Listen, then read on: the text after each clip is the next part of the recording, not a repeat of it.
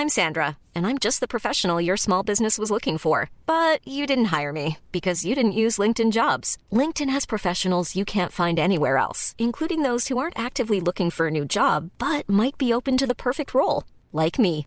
In a given month, over 70% of LinkedIn users don't visit other leading job sites. So if you're not looking on LinkedIn, you'll miss out on great candidates like Sandra. Start hiring professionals like a professional. Post your free job on linkedin.com/people today. Burrow's furniture is built for the way you live. From ensuring easy assembly and disassembly to honoring highly requested new colors for their award-winning seating, they always have their customers in mind. Their modular seating is made out of durable materials to last and grow with you. And with Burrow, you always get fast, free shipping. Get up to 60% off during Burrow's Memorial Day sale at burrow.com slash ACAST. That's burrow.com slash ACAST. burrow.com slash ACAST. Hey there, it's Michelle Norris. I'm host of a podcast called Your Mama's Kitchen. When I travel, I'm usually looking for a way to find a taste of home when I'm not at home. And one of the things I love to do when I am at home is entertain. And Airbnb allows me to do that. When I was in California recently, I rented a house that had a great kitchen. And when we were sitting around the table, we we're all thinking, we're in someone else's house. Someone could be in all of our homes as well. If you have a home, but you're not always at home, you have an Airbnb. Your home might be worth more than you think. Find out how much at airbnb.com/slash host.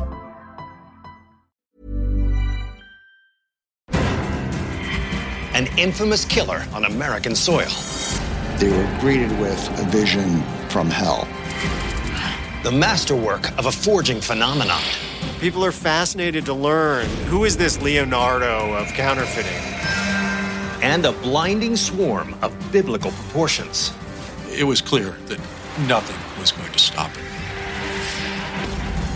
Within the walls of great institutions lie secrets waiting to be revealed. These are the mysteries at the museum.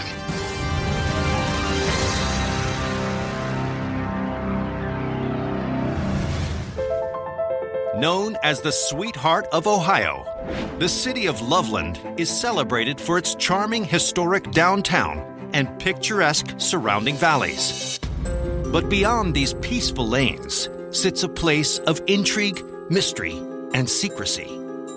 Housed in the stately home of collector Ken Klosterman, the Salon de Magie is dedicated to preserving the vibrant and captivating history of magic. Restraints belonging to Harry Houdini, a mask worn by Harry Kellar, and a host of magician's wands tell the story of those who have practiced the mystifying art of illusion. But one of the collection's most unassuming objects has perhaps its most electrifying story. Uh, it's a foot and a half wide, 10 inches long. It's made of polished hardwood with two elegant metal clasps on its front. It looks simple, but it actually conceals a fascinating secret. According to magic historian Gabe Fajuri, this box was once used in a brazen attempt to quell a rising rebellion that threatened an empire. To magicians, this is like the Holy Grail. So, what is this seemingly benign box? And how did it come to play a powerful part in a battle of magical might? 1856, France. Europe's greatest magician, Jean Eugene Robert Houdin, is enjoying retirement from a career that catapulted magic to the forefront of popular entertainment for the French. For years, his illusions, including mind reading and levitation, had wowed the audiences who packed his private theater in Paris. Jean Eugene Robert Houdin was the father of modern magic. He's the man who elevated magic to a new level. But in June, he receives an intriguing request from the court of his emperor, Napoleon III. The famed conjurer is needed not for a private performance, but for an unusual and vital mission. Napoleon's looking for someone to go to Algeria and help him quell an uprising there. Algeria is the jewel in Napoleon's colonial crown. But a group of holy men called the Marabout are urging the populace to revolt against French rule. To establish their divine authority and thus gain the support of the tribal leaders, the Marabout have turned to magic. The Marabout are trying to exercise their influence over the tribes by proving their control over nature by demonstrating what we would think of as magic tricks. But Napoleon has a plan to quell the uprising for which the great Robert Houdin is instrumental fight magic with magic. Napoleon wants Robert Houdin to land in Algeria to prove that the French magic is more powerful than that of the Marabout. If he is successful, Napoleon believes that the tribal chiefs will stay faithful to the colonial power.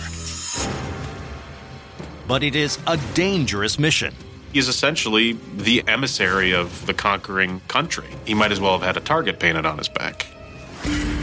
October 1856. Having arrived in Algeria, Robert Houdin gathers an audience of the most powerful chiefs in the country. As he takes the stage, he knows he must give the performance of a lifetime. He opens with relatively simple but entrancing tricks, like producing flowers and an unending stream of cannonballs from a hat. Things of that nature demonstrate his ability over various elements of the natural world. But then, with the restless tribal leaders looking on, the master magician prepares to deploy a powerful illusion that he hopes will quash any thought of rebellion. Robert Houdin calmly walks to the center of the stage with this wooden box, now on display at the Salon de Magie. He announces to the gathered Algerians that he has the ability to strip the most powerful man of all his strength. And he challenges the strongest among them to test this seemingly absurd claim. One well built warrior steps forward. He bends down to lift the chest. No problem. He's able to do it without any difficulty. Robert Houdin then tells the man he has just been robbed of all of his strength. Please lift the box again. The man reaches down. The box will not move. The audience is stunned. The man stoops down again and grasps the handle in a second attempt to pry the box loose. He actually puts one foot on either side of the box, uses both hands, and tries to move it, and the small box will not budge. Still grasping the handle, the man suddenly howls in pain and runs from the stage in fear. The Algerian chiefs are shocked. Stealing a man's strength in that way certainly opens their eyes to a different reality. It shows that they don't stand a chance against the French. If one man can rob the strength of this warrior, then what's a whole army going to do?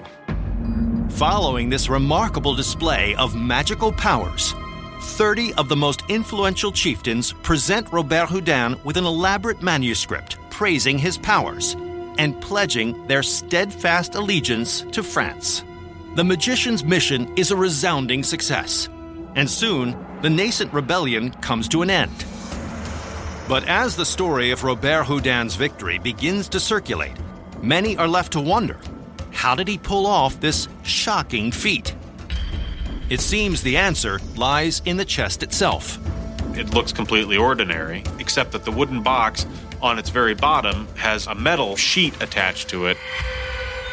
This allowed Robert Houdin to employ a powerful new technology. He used electricity to create an electromagnet underneath the stage. When the magnet is turned on by an offstage assistant, the box is immediately attracted to it, and it's not going to go anywhere. When the voltage was ramped up, the magnet also produced an electric shock, which is what sent the strongman running from the stage. It's masterful tricks like this that go on to inspire a generation of magicians, including perhaps the most famous conjurer of all, Harry Houdini. Houdini's stage name is an homage to Robert Houdin. And today, the light and heavy chest at the Salon de Magie continues to stand as a testament to the indelible power of magic and one practitioner's astounding ability to change the course of history. Film canisters containing footage of the arrest of Son of Sam, a flag recovered from the rubble of the World Trade Center, and evidence from notorious criminal cases. These are just a few of the items on display at New York City's Municipal Archives, where almost four centuries of the city's turbulent history has been meticulously recorded. But locked in the institution's archives lies one item that speaks to a sinister event that is still shrouded in mystery. It is a 10 by 20 inch object weighing approximately three to four pounds. Uh, it's quite musty. According to researcher Robert E. Anderson, this book's contents are the last hope of unlocking the truth behind a shocking century old crime. This is the only thing we have left linking us to one of the most gruesome murders in New York City history. What does this tattered journal reveal about the identity of one of history's most notorious and elusive killers? April 24th, 1891. New York City. Police respond to a frantic report from the staff of the East River Hotel and discover a horrific sight. They were greeted with a vision from hell. Lying in a pool of blood in room 31 is the corpse of a slain woman. She was found with a series of abdominal mutilations. After interviewing hotel staff, police identify the victim as a well known local prostitute named Carrie Brown. The case is handed to the NYPD's Chief Inspector, Thomas Byrnes, who has reason to believe this is no singular crime. Over the past three years, five other prostitutes have been murdered in a distinctly similar fashion. The mutilations of Carrie Brown showed some degree of surgical skill victim's abdomen was opened up and the internal organs were removed. But what perplexes Byrnes is that the previous murders happened not in New York City, but over 3,000 miles away in London, England. Those unsolved crimes are attributed to an elusive and psychopathic killer known only as Jack the Ripper. Now, Byrnes is struck by a very frightening possibility question becomes was this hunter now seeking prey in New York City? Eager to unmask the killer, Byrnes interviews the East River Hotel's housekeeper, who says that Carrie Brown checked into room 31 with a male companion. She described the gentleman as five foot eight, slim of build, fair complexioned, with a mustache. And she reveals that he's known around the neighborhood only as Frenchie. Byrnes rounds up several suspects that share the popular moniker and fit the bill. But one stands out from the rest a man named Arby LeBruckman. Just like the Ripper, LeBruckman knows how to wield a knife. He's a cattle slaughterman who plies his trade on board ships that sail between New York and London. And under questioning, LeBruckman makes a stunning admission. Amazingly, he volunteers that he was arrested in London and faced trial on charges of being Jack the Ripper. But LeBruckman beat the charges. Now Byrnes begins to wonder has he finally caught Jack the Ripper?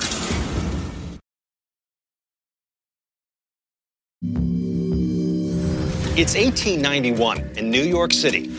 While investigating the murder of a local prostitute, police draw a stunning conclusion. The killing is the handiwork of none other than London's Jack the Ripper. So, has the Ripper really come to America? And can he be brought to justice? Inspector Byrnes believes that Arby LeBruckman is his man. But the suspect's acquaintances attest that he was nowhere near the crime scene on the night of Brown's murder. LeBruckman has a perfect airtight alibi. It's so airtight that Byrnes actually just completely drops him.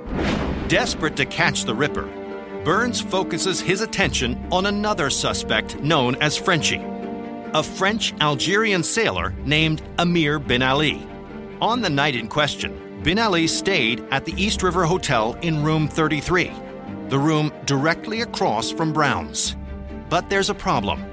The dark complexioned Ali does not match the description of the fair skinned man seen at the hotel with Carrie Brown. The description of the man checking in with Carrie Brown doesn't jibe at all with the appearance of Amir bin Ali. Despite this glaring inconsistency, Byrnes places Bin Ali under arrest, and he's charged for the murder of Carrie Brown.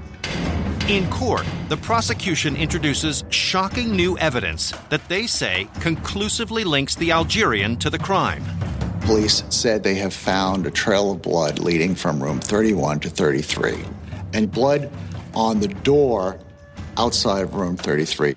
It seems this damning information seals Bin Ali's fate, and he's found guilty and sentenced to life in prison. In the wake of the conviction, no other murders are attributed to Jack the Ripper, and citizens on both sides of the Atlantic breathe a sigh of relief, confident that the killer's reign of terror is finally over. But 11 years later, the case takes a stunning turn. While reviewing evidence from the murder scene, a group of reporters determine that the blood found in the hotel hallway and on Bin Ali's doorknob had been planted by the police. Some elements of the press said this blood must have been planted there because when the reporters were allowed to inspect the area, we didn't see anything. They suggest that under intense pressure to solve the crime, Inspector Byrnes framed Bin Ali. Upon learning these details, the governor of New York determines that Amir bin Ali has been wrongly imprisoned and issues a pardon. To this day, the identity of the killer remains a mystery what happened to the gentleman that checked in with Carrie Brown the night of the murder.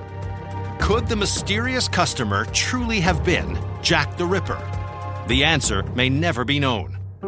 Today, this scrapbook of articles and notes about the case, assembled by the trial's prosecutor, recalls how the streets of this metropolis might have once been the hunting grounds of one of the world's most infamous killers. Kennesaw, Georgia, located just 30 miles outside of Atlanta, was known as a booming railroad town during the 19th century. Fittingly, the city is now home to the Southern Museum of Civil War and Locomotive History, where exhibits feature antique train parts and mid 19th century clothing and weaponry. But one gargantuan artifact has always been the institution's primary draw. This object is over 150 years old. It's made of iron, it weighs 31 ton, and can move at speeds of upwards to 50 miles per hour. According to museum president Dr. Richard Banz, this steam engine was once involved in an audacious covert operation that took place right here in Kennesaw. This locomotive has about as much controversy and as much American history as any inanimate object could possibly have. How is this train engine linked to one of the world's most extraordinary and daring heists? Spring 1862. The nation is in the throes of war. In April of 1862, the American Civil War was entering its second year. Many people had thought it would be quickly resolved. But as the war drags on, both the North and the South increasingly rely on a new system to move soldiers and supplies the railroads. Railroad technology was relatively young at this time. This was a machine of the future. But a Union spy named James Andrews thinks he can use locomotives in a wholly different way to sow destruction behind enemy lines. Basically, his idea is that if you could take over a southern train you could then use that train to disrupt communications, destroy bridges, destroy telegraph wires, and to tear up portions of the track. Andrew's specific target is the line between Atlanta, Georgia, and Chattanooga, Tennessee, both very prominent Confederate cities in April 1862. An act of sabotage such as this would cut off communication for the entire Confederacy. It is a dangerous scheme. The idea of someone going couple hundred miles behind enemy lines and stealing a locomotive is quite daring, and it was incredibly risky. But to the Union Army, it is worth the gamble. On April 12, 1862, Andrews and a team of Union soldiers covertly converge on Marietta, Georgia, where they wait for the next train, called the General. At approximately 5:15 a.m., the train stops in Marietta, where Andrews and 19 of his raiders get on the train and they head northbound. Their plan is to commandeer the locomotive during a scheduled breakfast stop at the town of Big Shanty, today known as Kennesaw. So when the train pulled into Big Shanty, the announcement was made Big Shanty, 20 minutes for breakfast. So all of the passengers disembarked the train. But Andrews and his raiders stayed with the train. The plan is in motion. Andrews and his men enter the engine of the General, unhook all the passenger cars, and steam northward. A few miles north of Big Shanty, Andrews stops the General. They disembark and they do two things. They pull up one rail on the track, enough to disable some northbound traffic. They also cut the telegraph wire so that the Southerners cannot telegraph north saying that this train has been stolen. It seems Andrews has gotten away with the unimaginable. But unbeknownst to the spy, the general's conductor, William Fuller, is in hot pursuit. Fuller is absolutely set upon getting his train back, and he's not going to let any obstacle stop him. So he decided to set out on foot. Soon, though, Fuller comes across a southbound Confederate train called the Texas, and the crew agrees to help him. The only problem is, is that the Texas was headed southbound, which means the Texas now has to pursue the General backward. At full speed ahead, the Texas does just that.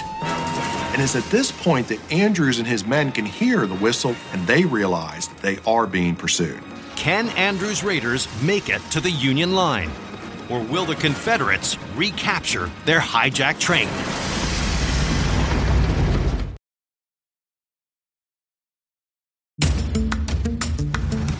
It's April 1862 outside Atlanta, Georgia. Union spy James Andrews has managed to steal a Confederate Army locomotive called the General and is steaming towards the Union border. But the General's faithful conductor, William Fuller, is in hot pursuit. So can Andrews pull off this brazen heist? The Union raiders quicken their pace, but the Confederate train has an advantage. The Texas does not have any cars in tow, as the General's still towing three boxcars. And the Texas is gaining on the General.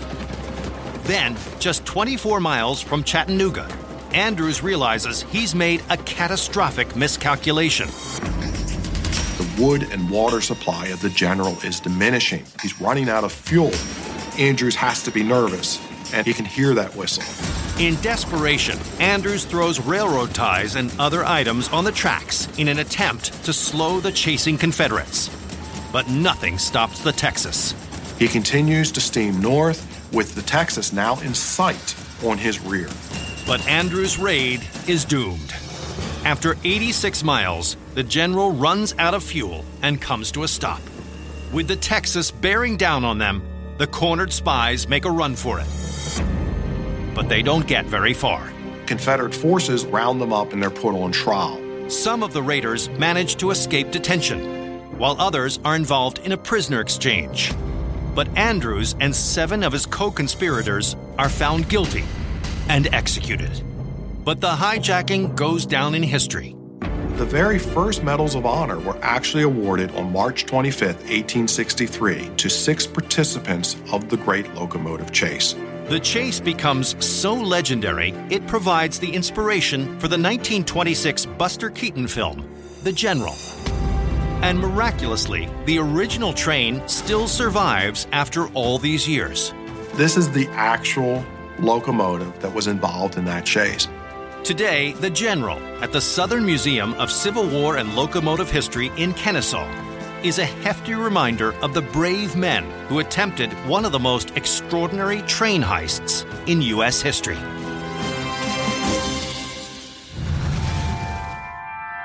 Fort Collins, Colorado. One fifth of this city's landmass is occupied by Colorado State University, and located on this sprawling 5,000 acre campus is an institution dedicated to the study of some of the Earth's smaller creatures the C.P. Gillette Museum of Arthropod Diversity. Its collection features over 3 million tiny bugs, bees, and butterfly specimens. But deep in the archives is one long forgotten insect that ravaged history.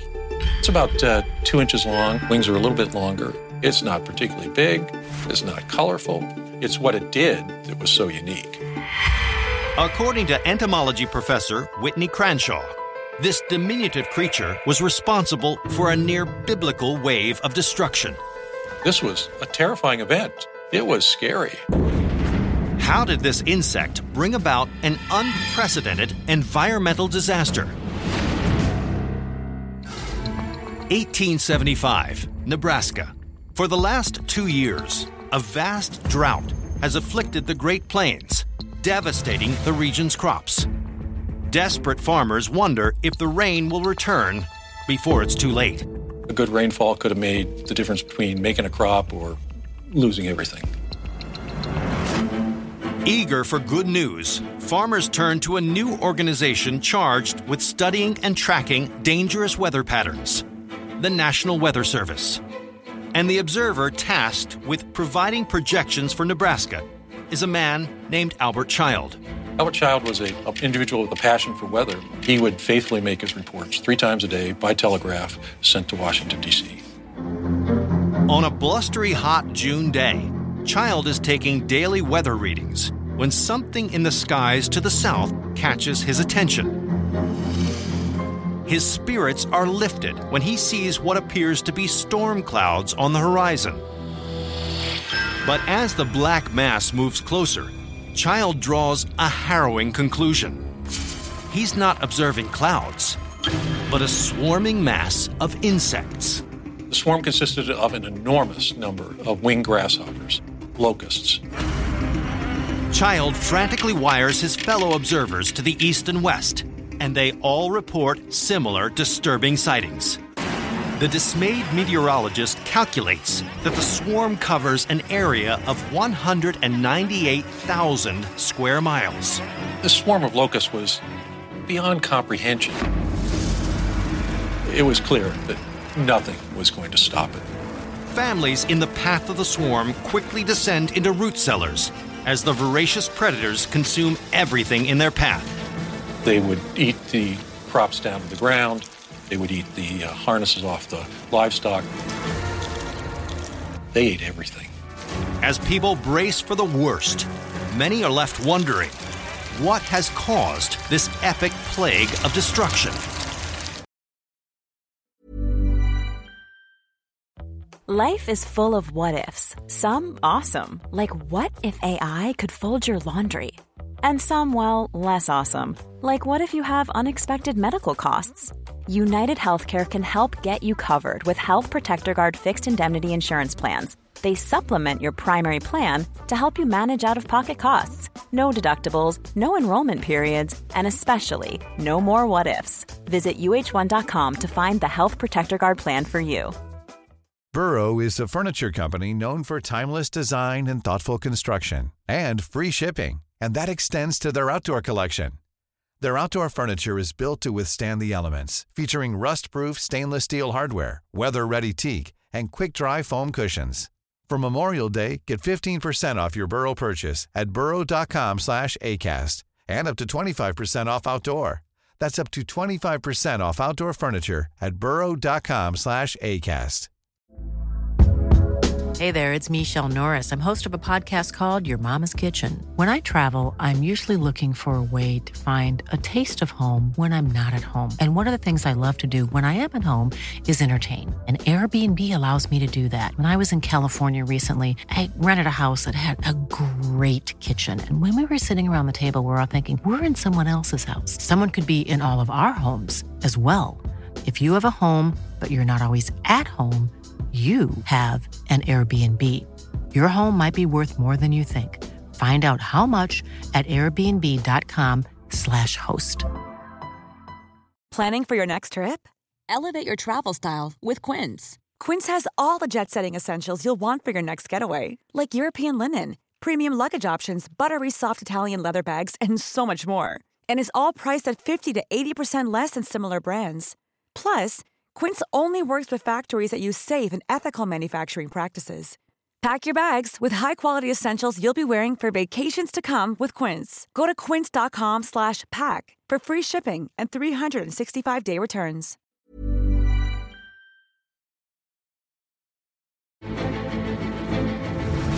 It's 1875, Nebraska. Dr. Albert Child observes a harrowing sight a massive swarm of locusts swiftly blanketing the Great Plains. The insects devour everything in their path, creating an unprecedented wave of destruction. So, what has caused this apocalyptic event, and how will it end?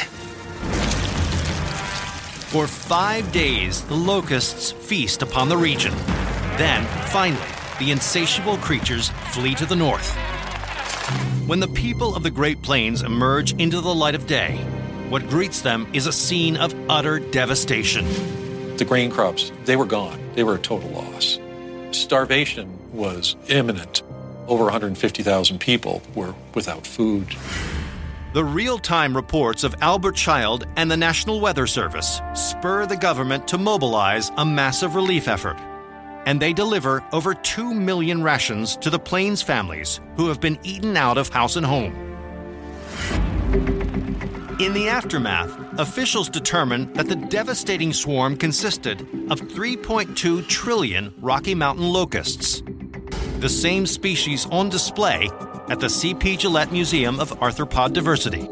This was the largest aggregation of migrating insects that anyone had ever measured and ever will probably measure.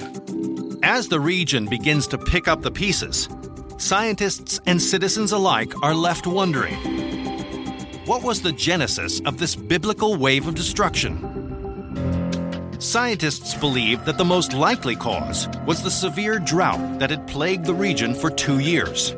Without water, the fungal diseases that normally kill off large amounts of winged insects were nearly eradicated, allowing greater numbers of locusts to live to adulthood. The drought like conditions intensified already strong air currents, allowing the swarm to cover massive distances at great speeds. Surprisingly, 25 years after the epic rise of the Rocky Mountain locust, the once dominant species dies off. To go from the most abundant insect ever seen on the planet to being extinct in 27 years is unprecedented. Some believe that as farmers began tilling their fields more intensively to increase their yields, they destroyed the insects' breeding grounds, inadvertently bringing about the demise of their old nemesis. Today, this small specimen of the now extinct Rocky Mountain locust is a fitting symbol of a harrowing natural disaster and a testament to the devastating power of numbers. Washington, D.C. The nation's capital is home to 75 landmarks celebrating the United States. But hidden in plain sight among these eye catching monuments is an institution that prefers to go unseen the headquarters of the Secret Service. Within its walls is a museum, accessible only to the agency's staff and select visitors. On display is a replica of a Secret Service badge a pen used by President Lyndon B. Johnson, and one of the first issued Secret Service handguns. But one artifact in its collection once sent Secret Service agents scrambling. It is approximately three inches high, seven inches wide. It's blurry in certain key places. According to Professor Stephen Mihm, this bill once belonged to the agency's greatest adversary, the Secret Service is genuinely befuddled. They're generally kind of baffled. Why is this $20 bill so unique? And who was the criminal mastermind that wielded it? April 14th, 1865, Washington, D.C. After successfully reuniting the nation following the Civil War, President Abraham Lincoln has a new problem on his hands counterfeiting.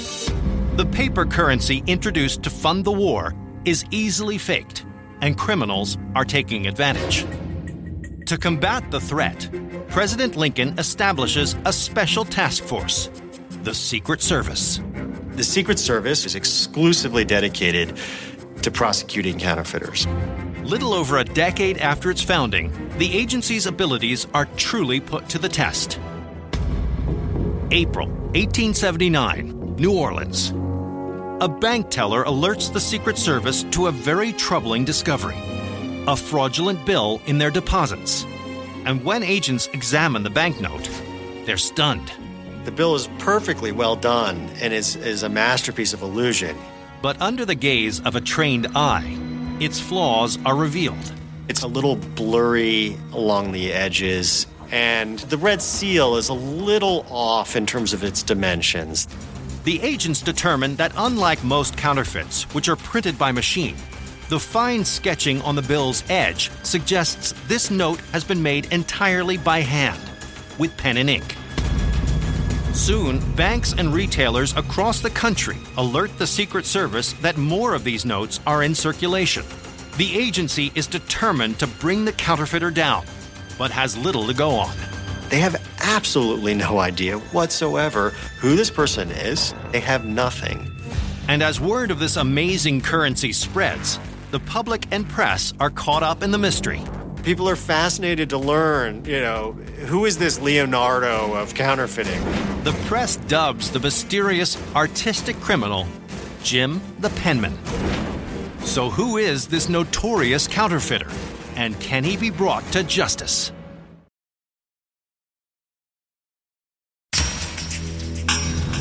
It's the mid 1890s, Washington, D.C.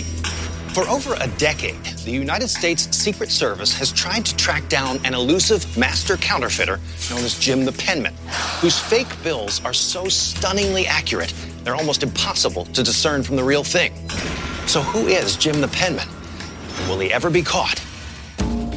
March 28, 1896.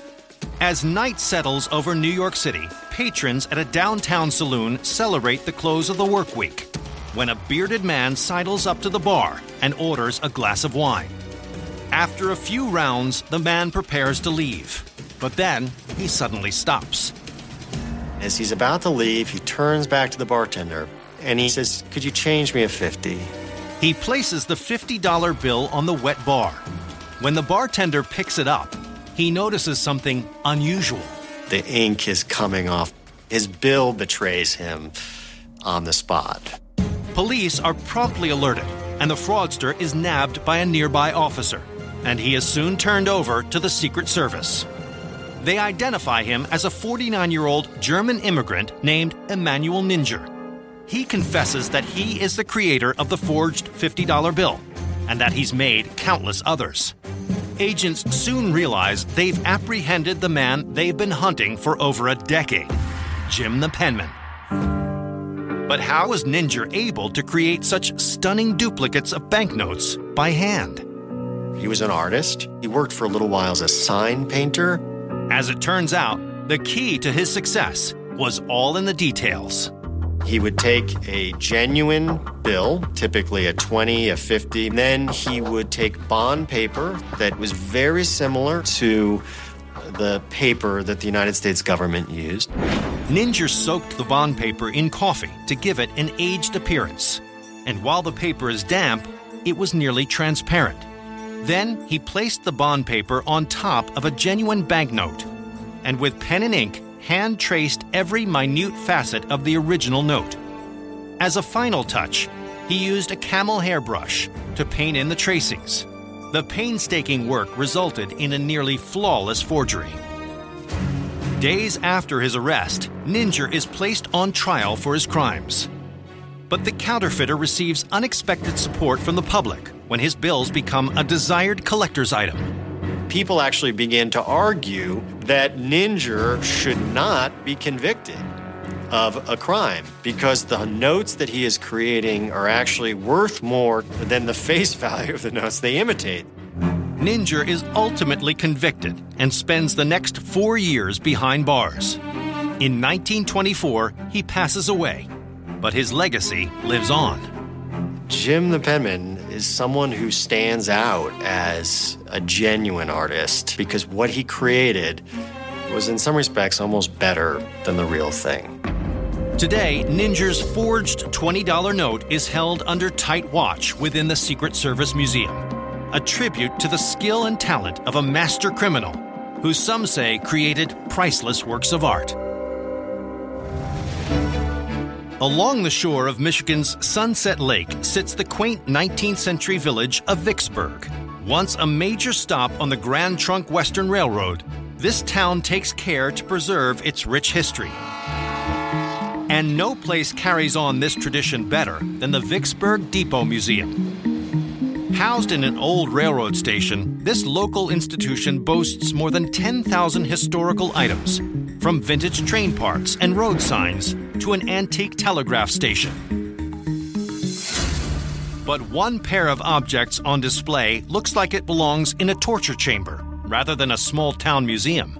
One of these articles is made of metal. It's about four feet long, has very large teeth. The other item has a sharp metal point on the end. According to historian Dr. Ronald Smith, these sinister looking implements served a chilling purpose. They are rather intimidating. They look somewhat like weapons. What part did these tools play in an amazing invention that transformed the American dinner table? Chicago, 1875. The cattle industry is on the rise, and the famed Union stockyards are reaping the benefits, quickly establishing the city as America's meat packing hub. And one 35 year old entrepreneur is looking to cash in on this lucrative trade. His name is Gustavus Swift. Swift was a very creative, very ambitious individual looking for ways to find expanded markets for his product. His goal? To extend his meatpacking operation across the country. But his grandiose plan faces a major obstacle. The industry standard calls for live cattle to be slaughtered after they're transported. The problem with that is that less than 50% of the animal is usable for meat. For the efficiency obsessed Swift, this is unacceptable. So he proposes a thrifty alternative. His idea was to process the animals in Chicago and ship the dressed meat out to the East Coast. But the clever workaround poses a new problem. How do you transport meat over thousands of miles without it spoiling? To Swift, the answer is clear ice. But in 1870s Chicago, ice isn't something that can be bought in bulk at the supermarket. For the quantities Swift needs, there's only one industry that can help ice harvesters. On frozen lakes throughout the northern Midwest, ice harvesters endure sub zero conditions to cut out massive chunks of ice for use in area businesses. It's simple but brutal work. These people that worked in the ice harvesting business were a very special kind of people. This was very dangerous work. The harvesting process itself requires a few rudimentary tools, like this saw and pike on display at the Vicksburg Depot Museum. Despite the grueling conditions, ice harvesters from Wisconsin to Michigan are able to provide Swift with enough ice to put his plan into action. And to ensure the venture's success, he puts nearly all of his life savings on the line. Swift has butchered meat packed in ice, but when the train embarks on its first test mission, there's a problem. He would pack meat in ice. That didn't work very well because if you store the food in direct contact with the ice, it can damage the surface or interior of the product. What's more, the train ride is so long that the ice melts before it reaches its destination and the meat spoils. Despite his best laid plans, Swift's new business venture appears to be on the brink of disaster. If he failed, he would lose his reputation, he would lose a tremendous amount of money, and he would essentially be on the street. The desperate Swift racks his brain for a solution. But can he find one before his business has a meltdown?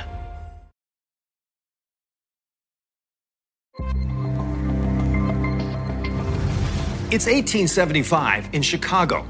Meatpacking entrepreneur Gustavus Swift thinks he's discovered the key to national distribution packing meat filled train cars with ice. But on the long journeys east, the ice melts and his precious cargo spoils. So, what will it take to make Swift's ice chilled dreams come true?